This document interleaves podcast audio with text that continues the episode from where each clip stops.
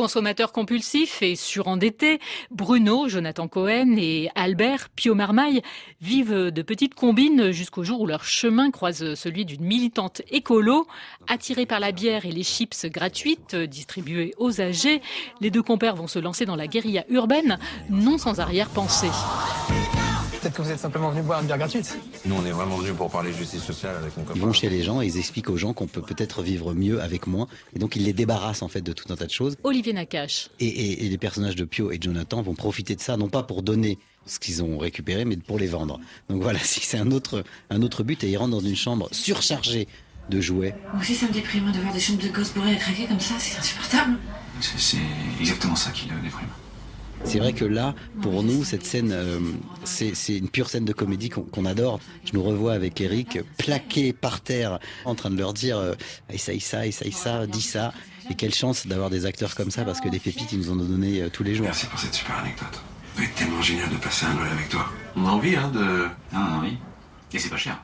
Nakash et Toledano orchestrent le choc entre des mondes que tout oppose, soit deux sympathiques euh, bras cassés poursuivis par les huissiers face à une jeune militante, Noémie Merlan, issue d'un milieu ultra favorisé et prônant les actions coup de poing. D'un côté donc ceux qui craignent la fin du monde, de l'autre ceux qui redoutent la fin du mois. Certains prévoient 45 degrés en 2050. Je suis désolé, hein, c'est un traquenard.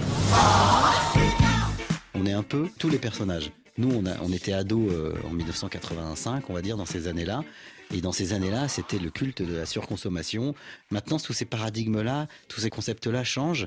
On a la sensation qu'il y a un mouvement qui doit s'opérer assez vite. Donc ça aussi, ça nous questionnait. Après le succès immense de leur série en thérapie, Eric Toledano et Olivier Nakache ont voulu changer de registre. Tu sens l'impact là? Ah oui, je sens l'impact. On a pris un plaisir incroyable avec En thérapie, à travailler sur l'écoute, à travailler sur les silences, à travailler sur quelque chose qui n'est pas de la comédie. Encore une fois, on est sorti de notre zone de confort.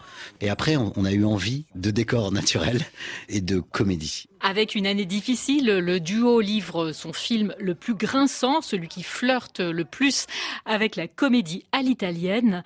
Les séquences s'enchaînent à un rythme trépidant, dessinant peu à peu les contours d'un grand film choral qui remet l'engagement et la solidarité au cœur du débat.